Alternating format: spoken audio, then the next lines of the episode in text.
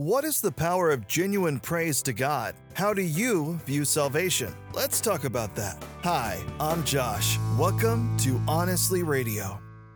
Your salvation is a mind blowing, heart rendering, death shattering gift. You didn't earn it, you don't deserve it, and it's only made possible by the overwhelming love of God and the sacrifice of Jesus Christ. Our worship should continually acknowledge that.